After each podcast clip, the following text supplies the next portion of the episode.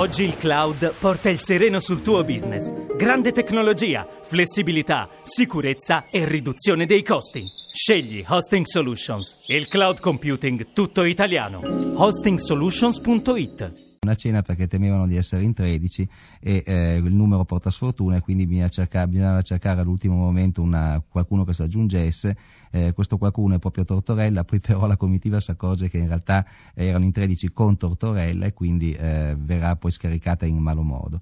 Invece Totò, eh, cioè Infortunio, eh, deve fare da spalla a Bengazzara che abbiamo sentito doppiato in siciliano come sono le sue origini, anche se lui come sapete è americano, deve fargli da, da spalla nel, non in senso teatrale ma nel senso la film perché Totò non si mette più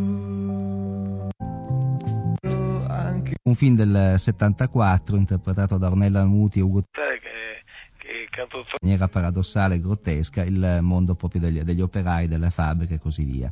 Abbiamo al telefono proprio Enzo Iannacci. Ciao Enzo, ci sei?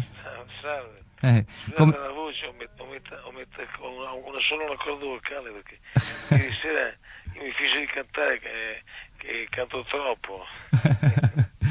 sei, sei, sei, sempre troppo generoso anche negli, negli, spettacoli.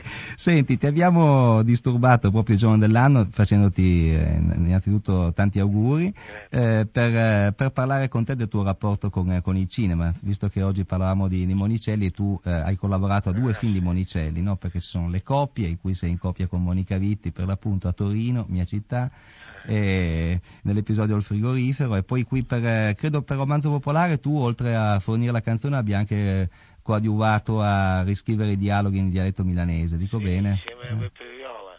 Eh sì, esatto. Mandavamo i biglietti la mattina Ugo e erano terrorizzati tutto Mario, ma Mario mi conosceva perché eh, e gli arrivavano le, le 7-8 frasi fatidiche, purtroppo ecco perché io non, non ho mai amato tanto il cinema Beh, non l'hai amato. Forse una cosa tipo volpe e l'uva.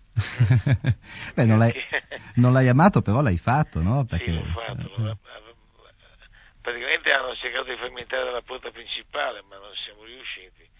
Beh, eh, sei stato protagonista dell'udienza di, di Marco Ferreri, eh, poi ricordiamoli insieme, poi hai fatto, beh, prima avevi fatto un uh, film musicale, tipo, mi sembra che fosse quando, quando, dico che ti amo, no? Dico sì. bene, con Lola Falana e qualcun altro. No, poi hai fatto l'udienza però di, eh, di Ferreri, che è un film molto importante. Un, sì, un... ma è un film talmente importante che era avanti 50 anni. e allora Ferreri aveva scritto questa sceneggiatura, aveva scritto il soggetto, eh, un qualche spunto della scona e mostrava, fai conto, 30 anni fa già il clero nero, eh, i, i, cambi paramilitari, un, un, sacco di realtà che si sono verificate che sarebbero state inimmaginabili.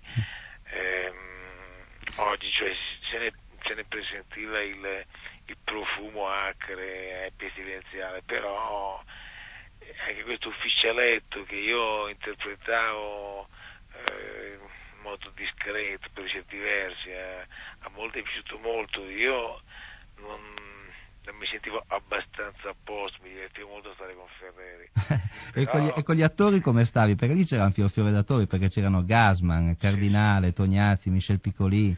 No? Sì, stavamo bene perché tutto sommato io ero abbastanza, insomma, certo ero, ero più schivo perché c'era della gente che che era proprio dei carichi del 90, però ho avuto un rapporto estremamente eh, delicato, mi ricordo molto il rapporto con Gasma, quello con Tognazzi, Ferreri ci diceva Ridolini, cosa viene detto? Mia moglie Ferreri la chiamava Assunto che, che aveva una fissa che volesse girare le scene mh,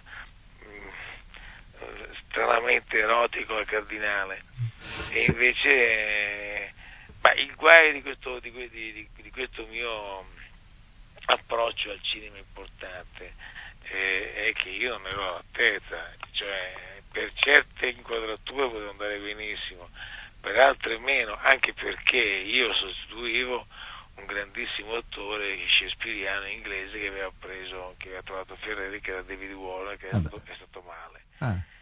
Quindi è sta- sia stata una scelta di ripiego. Beh, però mi sembra che nel ruolo del, mm del, del, timido però motivato e deciso, insomma sì, sei stato bravissimo. abbastanza. Eh. Senti, e poi eh, parlami anche ancora di saxofone che hai fatto con eh, il tuo vecchio amico Pozzetto, una specie di rimpatriata, no? Era nato eh, nel momento in cui doveva fare una svolta e devo dire un po' per colpa mia, un po' perché io eh, per colpa la svolta, come per Tognazzi è stata il federale, no? Sì, E, e altri film per arrivare alla Califfa, eccetera. certo. Renato ha aneddoti tragici come tutti i comici che si rispettano, i grandi comici, per poter cambiare di marcia. E, però eh, ci siamo fidati un po' troppo di noi stessi, noi gli abbiamo dato mano, ha voluto fare la regia lui. E, il film è naufragato, non, non ci siamo, non eravamo ancora all'altezza. Renato ha avuto la volontà di fare una cosa mo- molto, molto carina, molto surreale, che era la parte di un, un angelo del male che Sì. che fingeva di essere buonissimo, invece era, era un ingegnere eh, disgraziato che, che era spietato con, con le sue vittime. Senti, eh, eh, ti saluto anche perché appunto così ti lasciamo ristabilire, ti facciamo tanti auguri perché so che adesso in eh, coppia con, eh, con Chiambretti riprenderai il personaggio del laureato, insomma una trasmissione di grande successo. Ti facciamo i nostri migliori auguri e ti salutiamo con, eh, con- proprio con un tuo monologo dall'udienza di Marco Ferreri, quello che fai di fronte a Gasman. eh? Ciao, tanti Ciao, auguri. auguri anche a voi. Può parlare, giovanotto. Il mio obiettivo principale è vedere il Papa e parlargli a quattro occhi. Purtroppo pare che la cosa sia difficilissima o impossibile. Ho tenuto un diario dei fatti che vorrei leggere per darle un'idea. 2 febbraio, udienza papale. Arrestato ma rilasciato immediatamente. Dal 3 febbraio al 20 aprile continue visite e richieste negli uffici vaticani. Risultato nullo. Questa è la cronaca, ma permetta che le legga anche alcune mie considerazioni. Di giorno in giorno mi sento sempre più calato in una situazione kafkiana. Un sinistro personaggio di nome Diaz mi lega al secolo una sorta di ambigua amicizia, liaison dangereuse. Ormai tutti in Vaticano sanno che devo parlare al Papa, tranne il Papa. Monsignor Amerin può risolvere il suo problema perché non lo va a trovare. È un elemento di valore. Fa parte del giovane entourage che ha introdotto in Vaticano un'aria fresca e innovatrice.